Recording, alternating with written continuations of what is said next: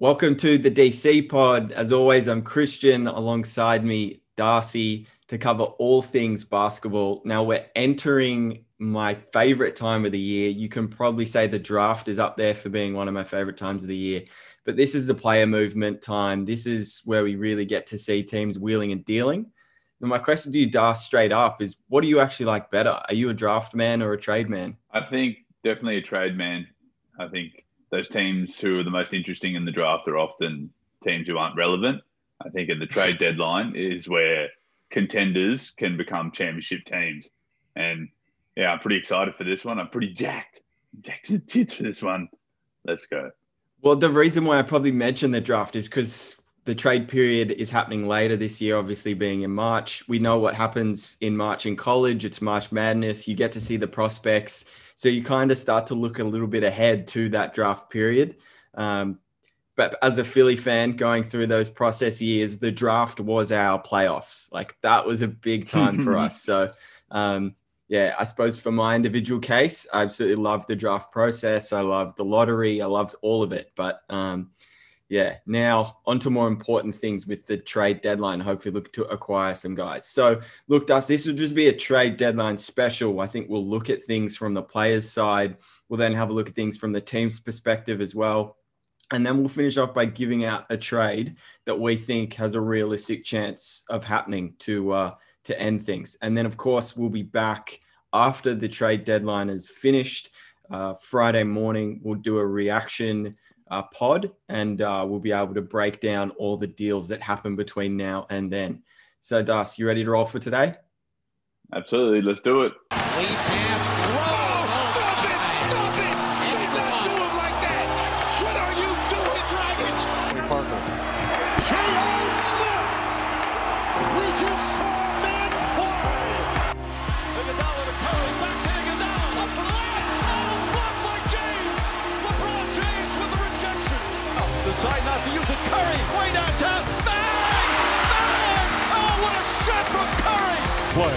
Step back, puts up the three, got hit, shot's good, and one. James Harden double team, and a chance for a four-point play. Okay, so we'll get things kicked off by picking two players we think will get traded before looking at things from the team's side. But before going into what we think will go down, we'll do a quick review of transactions that have happened over the past fortnight out of the the ones that are most relevant, Das, which which one stands out to you in particular? I think the biggest one is PJ Tucker heading to the Bucks. Yep. I think um, in a trade where where Houston were able to acquire DJ Augustin and a 2023 first round pick, I think this has quite big implications for the Bucks. I think he's a guy who's going to be in their clutch lineup, whether he's a starter or not. I'm not sure. I think you probably stick with Brook Lopez as a starter, but then I think the Bucks at their very best has got Giannis at the five and PJ Tucker, very versatile defender, definitely a corner three point shooter, which Milwaukee value. So I think he's a really good fit for their kind of closing five and could be an important player. We'll see a lot of him in the playoffs. Yeah, definitely. They gave up a couple though as well. So they don't in that deal too. They gave up DJ Wilson as well, right? And someone else maybe, or is it just yeah? DJ Wilson and Augustin in a first round pick, and they got back a second round pick.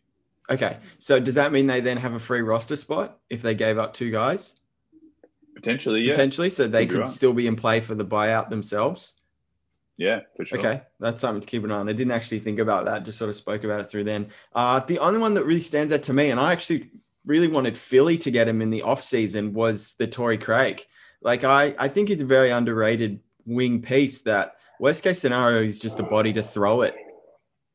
You know, a, a really good perimeter offensive wing from the other team. Just hopefully he can give you solid minutes. He, I think he's reliable. I don't think he's um he's too up and down. He's probably shooting is the thing you'd want to get a little bit more consistent. Um, mm.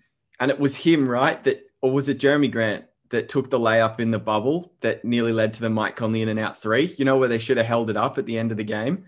It was either yeah. him or Grant that they should have slowed it, it down and they took the layup and then they ran down the other end and Conley in and out three. So, um, yeah, I'm I'm hopeful that Torrey Craig can actually be a contributor to that Phoenix Suns team because I think they don't have too much depth, like a lot of in terms of the wing. I think Abdel Nader is getting a lot of minutes off the bench at the moment. Because uh, when Bridges goes to the bench, um, yeah, I, I don't know who really comes in to fill that need at the three there. I, I can't think of who else does it for Phoenix. I think they they have some they have some good wings in the rotation right now, particularly because they're very good shooters. They stretch the floor really well, and that's Bridges. And you're talking about the guy from North Carolina, Cam Johnson. But gotcha. That's who I was. I think what what what he brings, um, you know, what Torrey Craig brings is a little bit of toughness, a little bit of strength, the ability to go up against guys who are a little bit stronger and a little bit more size that maybe you know might be too strong for those wings that they've got currently. So I think it does give them a good option. It gives them uh, potential to, to have a slightly better defensive lineup when they do need to go to a defensive five. So I think it's a good pickup for the Suns. And I don't expect him to, you know, be playing in clutch time minutes, but there will be moments in playoff series where they need to put a defensive lineup out, and he'll be one of the guys that they can turn to now. And it makes sense for the Bucks to move on from Craig because they picked up Tucker. That, you know, that just makes good sense. I think it makes sense for both sides. Yeah, agreed. Okay, so now on to some players we think will get traded. You can take Boom. the first stab at this, Das. And uh, so just give out one, and then I'll give out my first, and then you can go back, and then we'll work it that way. So over to you for your first guy. Okay, so not a surprise. Um, a player who only just a couple days ago requested a trade is Aaron Gordon from Orlando. He's one of the guys who's been in trade rumors. Basically, it feels like the last five years. You know, he's he's a player who who everyone kind of thinks they could get more out of, and it always has felt like it's an unsure fit about him in Orlando. I guess Orlando have seen everything that he can do. You know, they've they've seen him play in the playoffs. They've seen him play multiple positions with different lineups for years, different coaches. So I think the fact that he's asked or requested to leave, that you know they they should probably honour that and, and do whatever they can to make a deal. Um, Orlando have said come out and said that they want a first round pick for him. Um, I think if you can get a first round pick for PJ Tucker, then you can definitely get a first round pick for Aaron Gordon. Yeah. Uh, there's there are some rumors and some um, some info that I read uh, read I think from Woj that Boston have apparently offered offered a deal including two first round picks to get Gordon, but they're also looking to get Fournier as well. So Gordon and Fournier for a couple of first round picks and maybe some Boston players. So that's that's a rumored trade that's going around. And I think when it talks about when you talk about Aaron Gordon and possible landing spots, there's a couple of teams that I like. Yeah, I don't think Dallas have a package for him, but I'd love to see him on our team. Shock. Um, I think Portland actually would be a team who could really, really use him. And then I also like Denver for him as well. But um, yeah, that's kind of my wrap on what I think will happen with Aaron Gordon. I think he's he's on the move. Yeah, I'd be shocked. I'd be absolutely gobsmacked if he wasn't dealt. Um, if we're if we're here on Friday and he's still an Orlando Magic player, something's gone terribly wrong. Yeah, I I I think he's destined to be moved. That's for sure. So that's a good pick. Okay, so my two, I've kind of tried to steer away from a little bit of the common names that have been thrown out, mm-hmm. but I look at the situation like the Toronto Raptors and I know the obvious guy is Kyle Lowry, but I've gone someone else. I've gone Norman Powell. Now, cool. I think with the Raps effectively being done, I don't know if you are on the same page with this type of thinking, but I mean, when you lose to the Cavs and you lose to, you know, the Rockets on back to back nights and your defense is just absolutely abysmal like it has been, I think the Raptors have to be looking at probably shipping off a few of their guys. And, uh, I don't know if they'll do a complete rebuild and just blow everything up, but I, I think they'll start to see what the availability is for guys outside of Kyle Lowry. I think that's pretty obvious given the age and the circumstance and everything he's given to Toronto that they're looking to move him first. But yeah, I think Norman Powell might be 1B uh, in that list. I think he can get back a, a decent um, return. I think he's he holds a lot of currency. There'd be a ton of teams that would love to use him in a closing lineup in the playoffs. He can really put the ball in the basket in a number of ways. I mean, he's super quick. Uh, his first step is is lightning fast. Really good jumper. That's something that he's developed when he came into the league. It wasn't very consistent. It was a second round pick out of UCLA, but he's just bouncy athleticism and he competes so hard defensively. So um, yeah, I think there there would be a, a lot of teams interested in him, but the two teams I've settled on, I think if Philly can find a way to get him, if Kyle Lowry ends up going to Miami, that would be ridiculous for us as giving us that fourth guy, even a third guy, if you want to look at if Embiid and uh, Tobias in terms of scoring the ball, uh, option one and two, then I think Powell would fit into number three in a playoff situation, and it would really take, um, you know, a lot of the pressure off of a guy like Simmons to have to be like, all right, I've got to really score the ball now. We're in half court playoff situation, the game's tight. Embiid's getting double teamed. Tobias is, you know, got Kawhi Leonard on him or whatever. We need to like figure out a way to get another bucket. And I think a guy like uh, Norm Powell would be super handy. I can see the Warriors trying to swing a trade for him as well. Uh, I think if they look to potentially throw in not the Minnesota first, but maybe one of their own future firsts and potentially Kelly Oubre, um, that that could that could work because Powell just gives you that additional scorer from the uh, perimeter outside of Steph. That is, I almost think he's a better player than Kelly Oubre just alone. Norm Powell. I think so. I think so. So I think that would be something that'd be super beneficial for uh, the Warriors to be able to pursue. Because to me, I just don't think they're a team that really look to ever sort of say, you know what, this year's not our year, unless unless Steph goes down for a long time, they'll do what they did last year. But I, I think all their moves that they've shown especially you know when Clay went down to get Kelly Oubre, that they're in it for this season. They're they're competing. You're getting a great Draymond year. Uh, guys like Jordan Poole have started to play well off the bench recently. So if they can have another guy like Norman Powell, just gives them another dimension, gives another player for the defense to worry about, and uh, then when Clay comes back, even in the future. So that's another thing. You'll have to re-sign Powell because he's a free agent. I'm pretty sure. So. He's- he's super intriguing. Yeah, Powell, I think, yeah, because the way he's playing right now, he's putting up you know very good shooting numbers, shooting a very good clip, and scoring easily over twenty a game. Basically, he's on a tear right now, mm. and he's kind of been budding at this kind of form for the last year or two in Toronto. So I think he feels very comfortable there. So you could. You know, you could maybe understand why Toronto wouldn't want to deal him, but he's also basically at the peak of his, his selling power right now. Yeah. And you got to work out going forward what kind of contract does it look like for him next season if you do keep him. Um, yeah, he's definitely to me the second best asset in a trade. Um, he's a guy who could help a lot of teams. I think maybe his perfect role is like a six man, like a Jordan Clarkson, when he can kind of be the number one option as soon as you take your number one option off, yep. because he's just that you know that good offensively. But he's also you know a really strong defensive player. He was known for his defensive skills in at UCLA in college, and he's obviously an elite athlete. So, yeah, I think a contending team, if they were able to to kind of nab him from Toronto, would be would be huge. Yeah, hundred percent, totally agree. Um, your second. Okay, so I've gone with the obvious one, one that I think is definitely going to happen. I think Oladipo is getting traded. Victor Oladipo from from Houston. It just doesn't make sense for him to to be there any longer. You know, they're a bit of a mismatched team, and I, I, it it makes you think kind of what were they thinking, or they kind of got pushed into a, a corner with with Harden forcing his way out because you know there's there was never going to be any signs that Oladipo wanted to play long term in Houston, and that just gets confirmed by the fact that you know he turned down the two year forty five million dollar extension, which is which is an increase on his current contract. So either he thinks that he's he's worth more than twenty two and a half million dollars a year of salary, or or he just doesn't want to play in Houston. And I think it's more likely that he just doesn't want to be with this group of players. Um, you know, a lot of young guys. I feel like there's, you know, he. I feel like he wants to be on a contender and give himself a chance at least at potentially getting one more max max contract. So when you think about what teams I like for him, I like um, I like Boston maybe trying to make a run for him. Maybe Dallas is worth trying to make a run as well.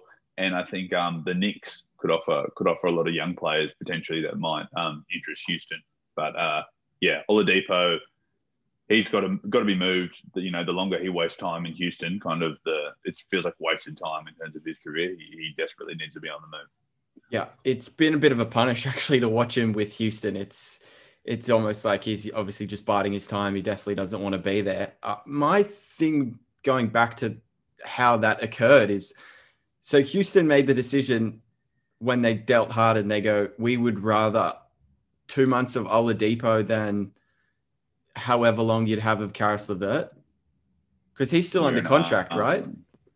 Yeah, yeah, another year for LeVert. So they decided that Oladipo was. Do you think right? Well, I think LeVert's better than Oladipo, but it just maybe yeah maybe they were just less interested about the fit with with because they do have John Wall, you know, like he is the point guard of the team. So Oladipo does probably fit a little bit nicer alongside that than than LeVert. But you know, in terms of future, for you're thinking Houston are thinking about you know the future and becoming a different team in five years' time. And LeVert seems like more of a you know a guy who could come up and become you know an even you know an all star player and really develop his game. Oladipo, you feel like you know what he is already, and he yeah. kind of needs to be on a contending team right now.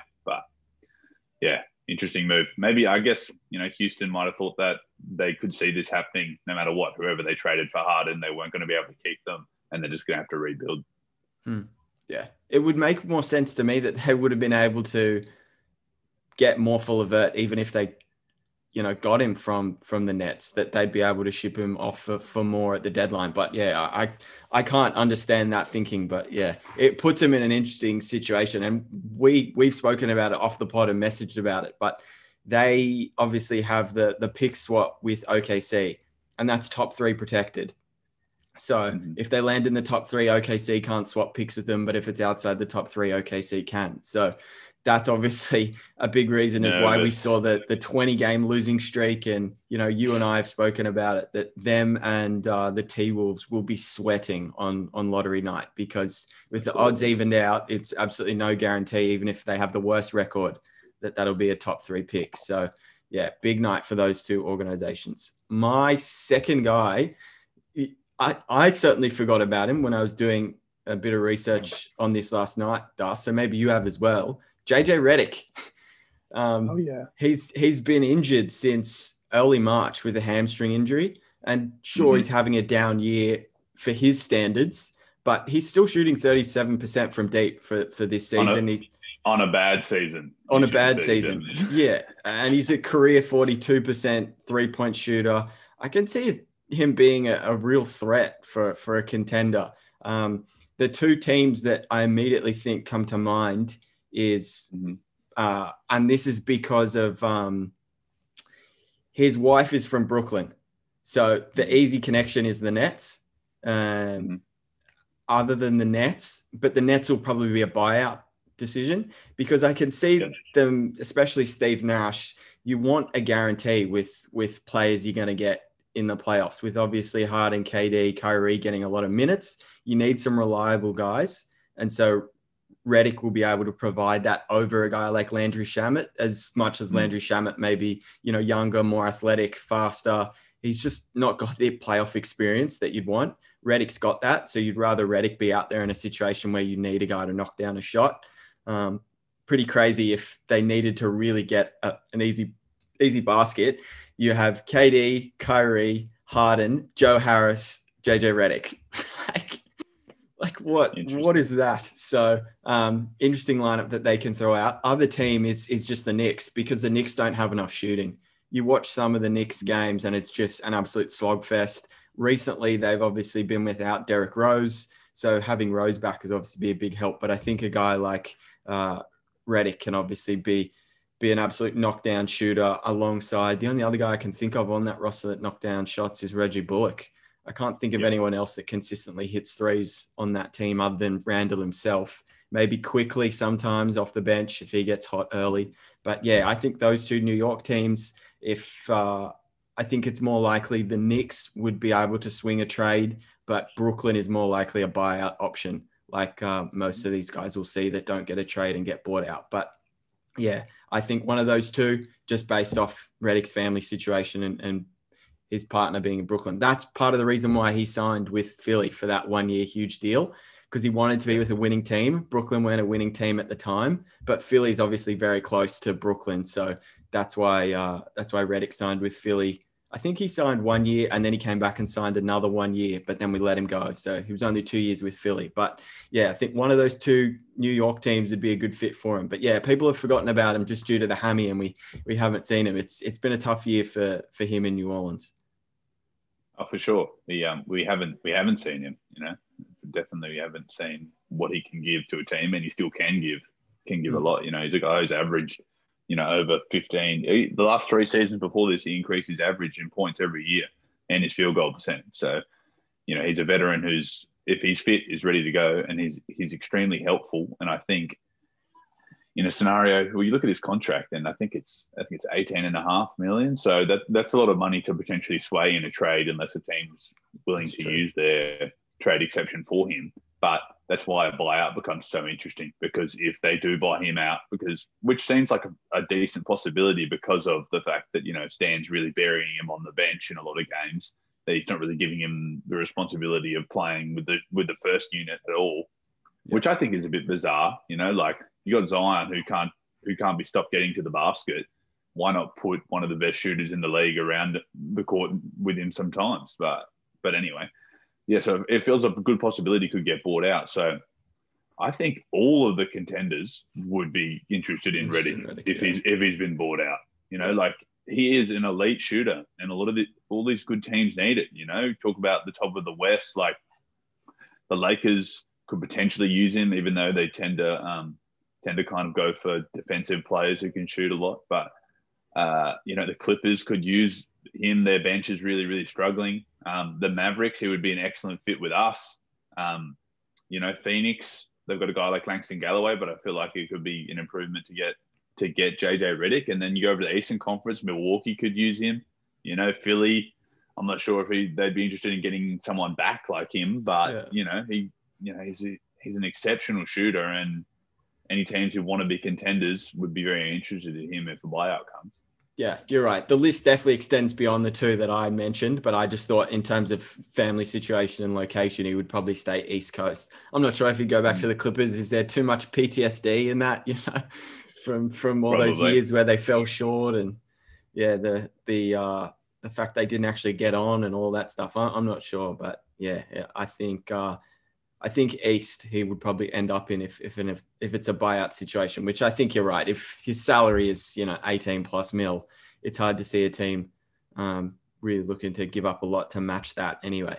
So that's awesome. Uh, we'll go mm-hmm. on to now a couple of teams. Now I thought of this because I just know myself. There's plenty of teams that have been mentioned that are looking to buy and, and, you know be active and make a deal. And I think, man, I, I don't think they actually should. They should hold pat, and then vice versa. There's teams that haven't been mentioned that I think should, in terms of ones that should be active at the deadline and really making the most and not letting this deadline pass without really upgrading a few positions. So I will go first, and I will pick a team that will make a trade that I actually think shouldn't. So I've gone OKC. Now, all right you have the Houston pick swap, and I get it's top three protected, but I honestly think the way this OKC team's building, it's very smart to keep around some veteran guys that you can help establish a winning culture. Um, keeping guys like Horford and Hill around, I think it could be extremely beneficial for not only this season, but for the next couple as well, because Horford still, I think, got two years left on his deal. I'm not sure about Hill and if Hill's an expiring or um, so maybe that's a different situation. But I know Horford has at least a couple years left, and uh, he's only going to help some of their young guys. And uh, I think if OKC they keep winning even when they don't have guys around anyway. You saw them beat Houston the other day without SGA and then and Horford and then and Bazley. And then SGA came back yesterday to play the T Wolves and they beat the T Wolves by 10 points. So OKC just keep winning, man. Well, you you and I spoke about it um, after the All Star break. They were at 15 wins then. They're they're at 19 wins already now, Das. So they're not far off a play-in game. And if they could get to a play-in game and give it a red hot crack, that would be so so good for. Well, SGA's already been in a lot of big moments, but and same with Lu Dort. But um, I think you're not going to say no to more and more of those precious situations and moments where you can really see what you're made of. And fuck, if you're one of these West teams that would have to potentially play OKC, that's that's a tough team. They won't be an easy yeah. out. Um, so yeah, I know they've been mentioned as. It seems like it is heading towards a trade with Horford. He's missed the last three or four games just due to rest. They're trying to preserve the asset. The worst thing they'd want is to put him out in a meaningless game and he gets injured and they lose mm. the value of potentially getting a first for back for Horford, which would be incredible given mm. his contract. But yeah, I think OKC will make a trade, but I would be reluctant to do so. Interesting you say that. I think uh, you're right. They've been one of the most surprising teams in the league. Good team to watch. They're playing a, a really nice style and being being very competitive when not a lot of people thought they would be. Uh, I think one thing that might might incentivize them not to pull the trigger on a trade is the fact that they've already stockpiled some some great picks. You know, some some first round picks and some second round picks. They're not going to be short of of picks in the next couple of drafts. So, you know, unless they're unless they're given a potential player, you know, that could be of value yeah. with a trade for for you know for Horford or for George Hill, then I think yeah, I think I think they're probably I think you're right to say that they should probably just hold you know hold tight on the roster that they've got and try to rely on their their picks in the draft to make their team a little bit better. Some of the guys that they've been able to pick up, you know, even some some interesting young talent they've got on their team, like Poku's shown some interesting stuff. I like Isaiah Roby, who they got from the Mavericks, former first round pick. This um there's some this Brown. Yeah, Moses center, Brown.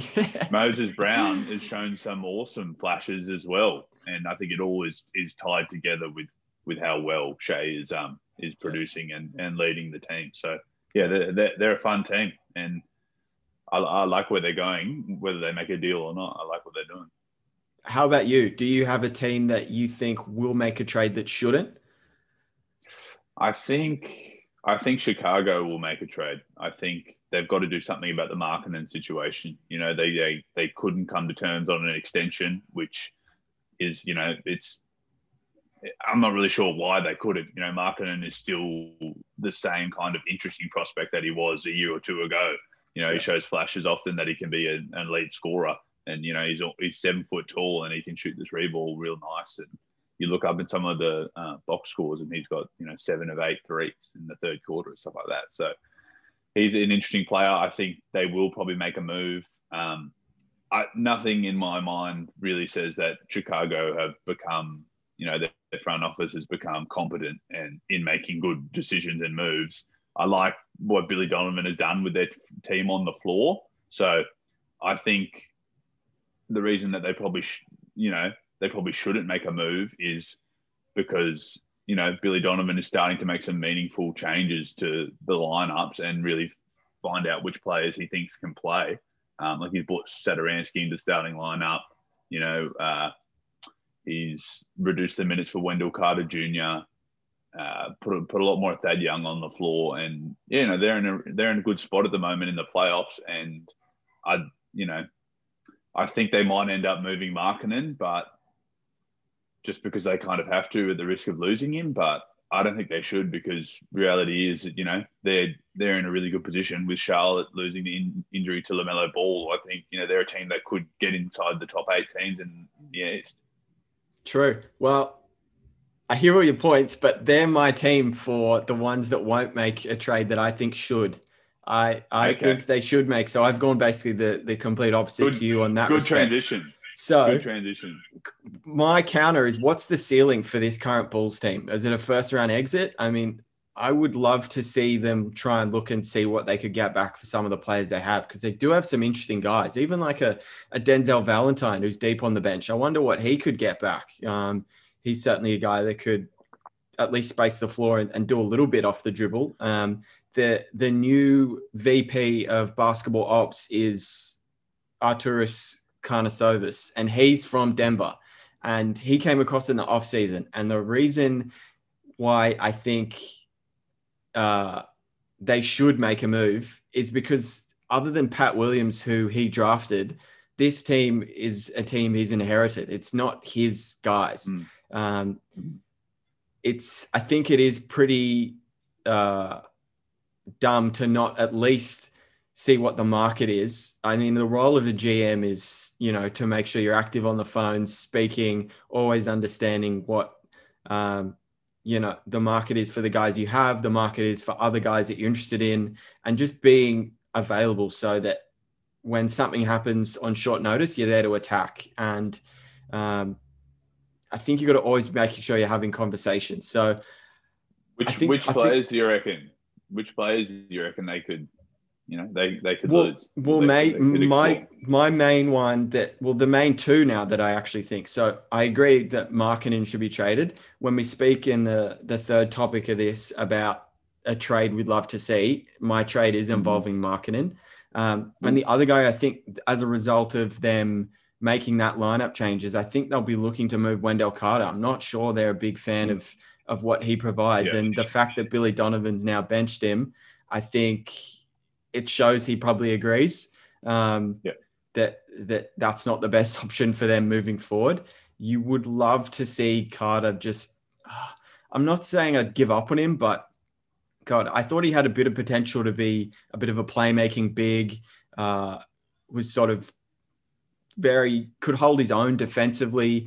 Uh, good at finishing around the rim. Was a decent mid-range shooter in college yeah, for Duke. Um, yeah and you just haven't seen much of that this year. Um, so, so I'm not I'm not too sure what his future is with the Bulls, but yeah, Markkanen and Wendell Carter would be the first two for me. The, the main thing I see from Carter is it just isn't like he plays that hard, or he must not be happy in the situation because you know nothing strikes me as oh this guy's definitely going to get better and he worked extremely hard. You know he's an interesting, interesting profile, interesting kind of prospect, but yeah, haven't seen enough from him. I've, i think I've seen a little bit more from Markkanen than him to maybe want to keep him. But yeah, it'd be interesting.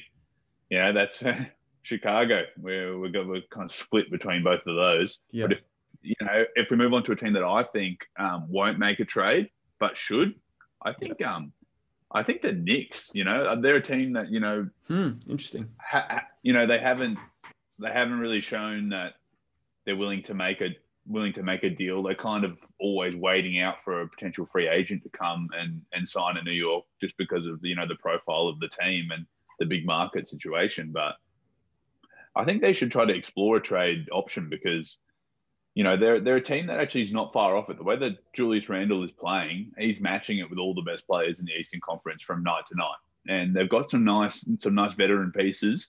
It's just a matter of you know whether they could whether they could maybe get one more player to help them. I don't think they actually, you know, need to rehaul the roster or anything like that. But they've got a lot of half decent kind of players that, you know, if you could find a team that would potentially be interested in a guy like Alec Burks or interested in maybe a young talent like Mitchell Robinson, then you know potentially you could get one more starting level player to kind of kind of help your team to potentially take it to the next level in the Eastern Conference. I think if they did make a move, they could potentially, you know, cause some real problems in like a first round series or in get through the play-in tournament. So, uh, yeah, I think the Knicks are a team that probably should make a trade, but I, I don't really see it happening.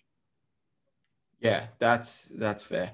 I could if if Sacramento decide to sell, if they if they say everyone but De'Aaron Fox and Halliburton's available, mm-hmm. could the Knicks try and get like a Richaun Holmes for Mitch Robinson type thing, or would would they would I don't know if they'd be uh, able to, or if they'd be willing to give up the assets that potentially Sacramento want, because Sac I think value him very highly, and uh, I know Richaun Holmes. I think he's an expiring, so I think he'll have to be paid, and he'll want to be paid based on being a, a second second round pick and being on low salary. Um, and signing basically pretty short term, low money deals uh, mm-hmm. did he sign one with Phoenix and then after Phoenix he signed one with Sac? Or was he traded to Sacramento? I can't remember how he ended up there, to be honest. But neither can I. I heard the other day that Richaun Holmes was um, heading into free agency. So really good. Richaun Holmes is going to get paid. Like he's having such a good year. I think a lot of people now can appreciate what a guy like he brings to you know your team. So I, I can't mm-hmm. imagine he gets any less than 10 mil a year, I think he, he mm-hmm. would probably get somewhere 10 to 15 over four or five, which are probably four which uh, which is a good outcome for him. But yeah, maybe if the Knicks can swing a guy like that, do you think the the spot next to Randle's a position of need, or should they potentially look to get a try and find another wing out there in the I, in the market? I think they do need some more scoring. You know, like uh, their center rotation, you know, is, is pretty good defensively, but mm-hmm. overall not very not very skilled. But it's also tough to find, you know, centers who can really score the ball in the league. Um, I think they definitely need a little bit more more shooting. You know, Reggie Bullock is fitting a good role for them, but uh, you know, I don't think he'll be able to score a lot in the playoffs. I actually like Burks. I think he's a good scorer for them off the bench, but maybe they could potentially try to upgrade that. I don't know if they could swing some draft assets and maybe Burks to look at a guy like Norman Powell. You're talking about who might be on the move, but he could be helpful for a team like them. Uh, in, interesting you talk about Sacramento like that. I, uh, just read before that uh, Detroit declined basically or weren't interested in an offer for Marvin Bagley. So if you know if you can't even move Marvin Bagley to Detroit, then I'm not sure where you're going to be able to to move him to. Um, what did Sac want? You know, I, I, did, I wasn't sure exactly, but the headline just rang that you know that Detroit weren't basically weren't interested. So interesting. That's I, I don't know what, what Detroit are thinking or what they're doing, but I think what you think what you say about Richaun Holmes, he's really boosted his value. But I think they might want to pay him, you know, because I think it'll make sense going forward that you know Halliburton and Fox with him, you know, you've got you've got a pretty nice starting lineup, three out of you know three out of five positions sorted for there. I'd be interested to see if, if Buddy Hield is on the move. Um, he's, he's on a big contract, but lots of teams want him. Um, Sacramento, yeah, I think they they definitely will be will be trying to make a move. You know, if I could see them, you know, stuffing about a bit and, and being a bit stubborn and, and not making a move. They've been known to mess up decisions in the front office before. But uh, yeah, it'd be interesting. I'm probably on board with you that I don't think Sacramento will make a trade, but they should. And one more team I think also won't make a trade but should is uh, uh, Memphis. They've got a uh, they've already said I read a headline this morning that you know they're not looking to move any of their rotational players. Gorgui Dieng on a large, uh, I think 19 million dollar expiring contract is a guy who they're looking to to move if a team wants that that dumping salary. But you know I think they need to make a move because they've just got too many players who aren't getting court time. Like particularly D'Anthony Melton. Like why is he playing behind Grayson Allen and, you know, and they've got Justice Winslow as well. Like, I just don't really understand what what they're doing with with their bench. They need to make some some tough decisions. And when Jaren Jackson Jr. comes back, you're not going to be able to play half of these guys. So I think they should look to move off one or two of them, their bench guard rotation and wing rotation. They they should make a move. Yeah, that's a good shout. Memphis are a frustrating team. Gosh, um, they, they definitely have some confusing uh, rotations with with what their coach does. I sometimes, to further your point about Melton, I sometimes see where Tyus Jones is the first guy off the bench before mm-hmm. Melton, and it's like, why? Like they re-signed Melton to a deal in the off season, so they clearly believe yeah. in him. Um, mm-hmm. But yeah, he should definitely. I, I, think Bane should be starting over a guy like uh, Grayson Allen. And I think yeah. um, I I think Melton should be the first, if not second guy off the bench alongside Brandon Clarke. But yeah, yeah, it's it's an interesting sort of group they have at the moment. I really want Triple J to come back so we can sort of see how this team looks. Um, I'm not sure what to expect out of Triple J when he's missed so much time. Uh, but but it is it is definitely a, a good play because um, what where, where are they currently going to go with the team they have? Maybe. If Triple J comes back and he's amazing, say Triple J comes back and he's amazing, Das. He's the it's the hmm. best Triple J you could hope for entering his yeah. third year and being injury riddled. What where, where, what would be the best for them? First round exit? Oh, yeah, they could they could definitely cause some headaches for a team in the first round. I reckon definitely. You know, okay. you, you, look, you looked at how how close they played Portland at the end of you know yep. at the end of the bubble so I think if Jaren Jackson Jr. is coming back absolutely balling, then they're actually a dangerous team. That's why I think maybe they should make a move and start to get now. I think the, the reason they might be saying we're not going to mess with our rotation right now is because they don't actually know what they have. You know, they don't know what they have in Jaren Jackson Jr., so they don't know what this full team looks like together with Morant and him. But even when you do get a look at it, I don't think they're going to be able to fit a rotation with all the guys that they've tried to play. So it'll be interesting. Hopefully, they'll sort out their rotation a little bit more when um, when Jaren does get back. Yeah. Well, Morant needs to lift himself actually. Since coming back from the ankle, he hasn't really wowed, but before doing his ankle, he was like he dropped like 44 points and he was looking like a stud. And then the ankle injury happened against Brooklyn, landing on someone's foot. And then since he's come back, mm. it, it hasn't been the same. So um, hopefully he gets right uh, and lives up to you know the hype that he had because he's been pretty ridiculous uh, when healthy. So something must be wrong with him, I reckon. Now, trade you'd love to see. Um, mm-hmm. I'm happy to kick this off. I've tried to steer away from any basic or obvious, but I think I've come across two trade partners that involve two players that can really help out their respective teams that they'll then move to. So I've got the Bulls trading Markkanen and a protected first to Atlanta for John Collins. So okay. So for Chicago, Wendell Wendell Carter has sort of moved to the bench anyway. I love the thought of John Collins then being able to play the five for the Bulls. Um, mm. You can then have a sort of solid core to build around with Collins, LaVine, and Pat Williams. And then for Atlanta's side of things, Markkanen is, I think, a much better fit next to Capela because he can shoot the heck out of the ball, as opposed to Collins, that is a bit of a hybrid. You know, Collins likes to operate a little bit in the post himself. He likes to shoot mm-hmm. some mid ranges. He does take some threes, but he's just not shooting it at the same clip that Markkanen does. I mean, mm-hmm. both John Collins and Markkanen are 23. They're both in the final year of their rookie deals. They didn't get extended by their you know respective teams and so i think it gives the new team that you know these guys go to a good sample to look at that player and decide if they want to then sign him to an extension um, it would make sense for the bulls to sign collins as soon as they get him because mm-hmm. i think we've seen more Absolutely. of him and there's more of a reliability there that you know what you're getting um, but if things don't work out as well for Atlanta with Markkanen, they've at least gotten a first round pick out of it and they haven't lost the asset of John Collins for nothing. Um, mm-hmm. So that's that's why I think that, that that trade in particular could work for both teams. I mean, the salaries are effectively the same, but yeah, two young big men, both 23. Why not? I, th- I think it helps both teams.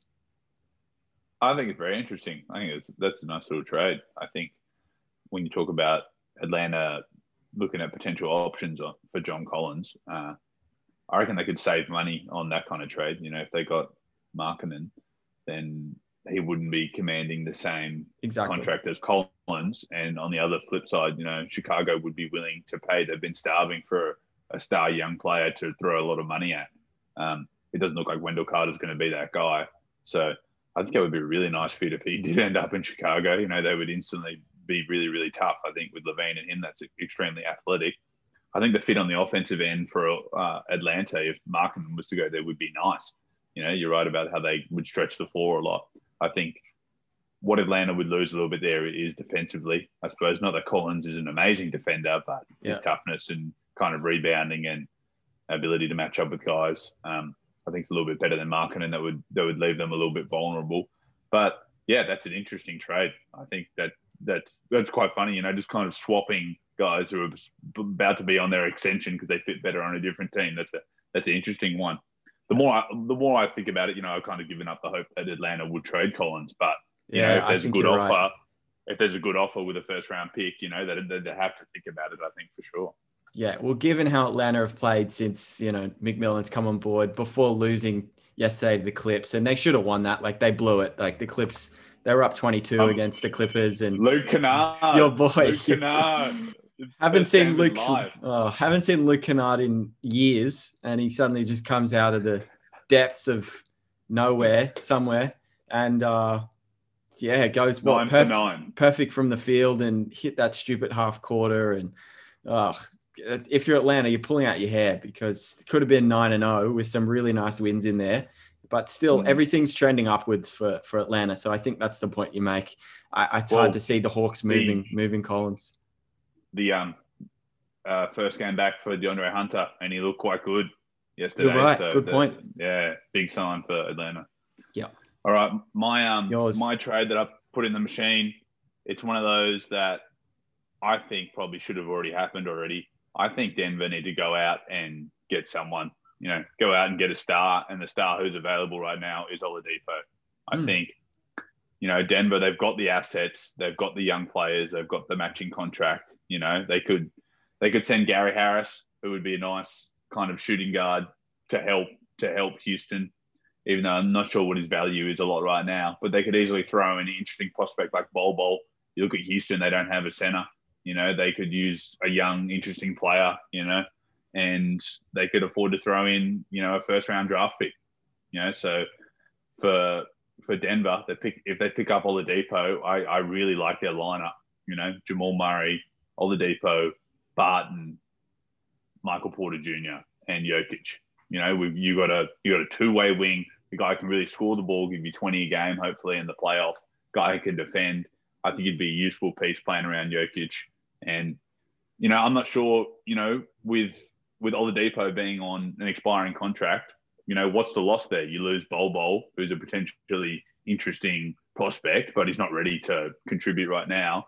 And you're losing a player like Gary Harris, who, you know, I think I've seen enough of him to know that he's not moving the needle for Denver. So I think Denver should do everything they can to go out and get a guy. And I think this this could work with Oladipo. That's a good shout. Yeah, yeah. You'd really hope that Oladipo comes into Denver and he's you know, back to almost first year, second year Indiana Pacer version of Oladipo, just really buying in, really committed on both sides of the ball because he does give them then a, that third prong alongside, as you say, Murray and, and Jokic. And suddenly it's not far out. Um, Jamal Murray's having an off night. Jokic is obviously getting buckets, but he can't do it on his own. Porter Jr.'s gone into his shell because he's one of eight from the field because all he does is take contested shots. So if you then have you know, all of those things that occur. But then you have a guy like Oladipo who can, you know, give you that scoring from the perimeter. And uh, hopefully he takes pride in defense because it's there hasn't been too much of it in Houston. I mean, it's clear he's mailing it in. But yeah, you you you obviously make the deal with the knowledge that you'll get a locked in Oladipo. Um, and then the mm. question would be, as you say, maybe they're in no rush to re-sign him. Um, Oladipo. So you just sort of see how things play out, see how he goes in the playoffs, and then in the off season, um, you can you can kind of make that potentially decision if you want to go the route of doing that. But they they may because he's unrestricted, right? There's you may be hamstrung and and think, and Oladipo may not, you know, uh, want to come across unless he gets basically a a long term deal with Denver. There could be that mm. side of things that his agent is telling teams as well. If you trade for my guy, there's only certain teams that might be on Oladipo's list that he'll resign with. So they might be pushing from their end, you know, tread he's tread been, carefully because he, some, he's been, just happen? He's been, I think he um, oh, no, nothing happened. He's been, you know, he's been talking about how he wants to go to Miami for a long time. And has, the headlines, yeah. head, headlines I read today were Miami and the Knicks not willing to play a premium for Oladipo.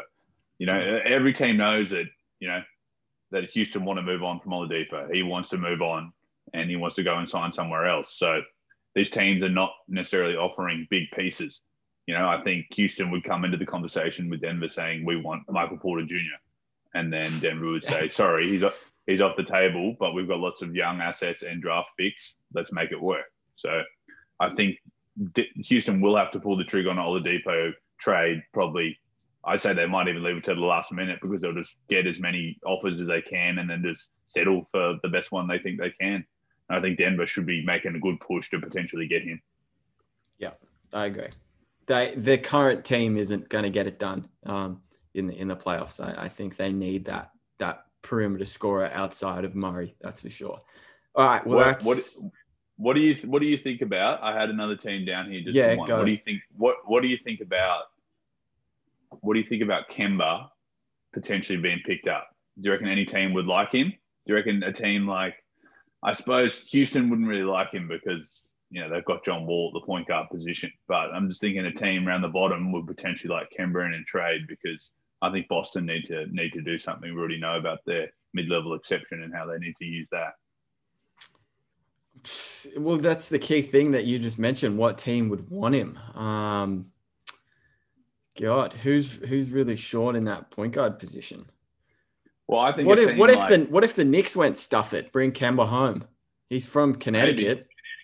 It, would, it would be tough to make the salary the salaries work. They'd have to give up someone. Yeah, that's on, true on a big contract, but um, could just do a bunch of players. But I'm not sure Boston would do it for any of the players on on the Knicks roster. No, you know. I thought maybe if, if Houston were interested in picking up, you know, another another talented player, you know, they could pick up Kemba, and then maybe I would love the fit with Oladipo at the Celtics. I reckon that would be amazing if you swapped Kemba in for Oladipo. The salaries work. Wings, wings galore. Yeah, the salaries okay. work. Oh. Throwing DJ, throwing DJ Augustin for the Celtics. Yeah. Well, they need all the help they can get. Boston. They're they spoke about in Lynn last week's pod as a team that I thought would slide down the standings, and they haven't responded well. Um, yeah, things seem to, be up. going a little bit south. Yeah. And the only reason they beat Orlando the other day was because they knocked down a ridiculous amount of threes. Jaylen Brown hit 10 threes or whatever. It's not necessarily because they played any better. It's just a hot shooting night if you actually watch the game. Um, so yeah, I mean their effort was disgusting against the Kings, where they, you know, the Kings didn't oh, even yeah. try too hard and they they won by 11. So I think score was 107-96. So it, it, it was a pretty ugly game, and Boston side of things was just a lack of effort. Like so, something's something's got to change. So uh, I think I think the Celtics front office knows that they've seen enough now. Marcus Smart's been back for what a week, ten days, two weeks. Hasn't really seemed to help the situation too much. Um, so yeah, a move's definitely on the horizon for for Boston, as we've said. But sounds yeah, like, is interesting for them. Uh, it sounds like Boston are a front runner for Aaron Gordon. As you said, yeah, that's right. Fournier. So yeah, I'm very interested to keep an eye on that. Yeah. Definitely. Can't wait to see what's going to happen. Yeah, no, that's it. That's yeah. that's where we'll we'll leave things because we'll be back in uh, less than 24, uh, less than 48 hours. Sorry, um, to do a, a, basically a review on all the deals that will go down between now and then. So this is Friday 6 a.m. that the deadline officially closes. So sometimes you know, deals that go down right until the last minute and they get put through to the league don't actually get released on Twitter or the media or the fans don't find out until, you know, 20 minutes after the deadline closes, 15 minutes. So Dart and I will, will come back and do a show potentially half an hour after, maybe an hour after the deadline closes, and we'll just do a wrap up of everything that goes down over the next two days. So hopefully it's it's very active. There's a flurry of deals. We end up doing a five hour pod Das because there's just so much crap to talk about. Um, because yeah, we, we've spoken about it a lot this season. Obviously, the play in and the fact that you're still in it right up until the 10th seed. Some teams have got to see that and be like, look, now's our, our chance to strike. So hopefully there's a flurry of deals and we're not here being like, oh, well, that was another letdown. But uh, no, everything's heading in the in the right direction towards some really major moves. And uh, yeah, that, that can really impact some teams and their, their prospects. So really keen, really looking forward to it. Perfect. I'll speak to you on Friday, Das. All right. Speak soon.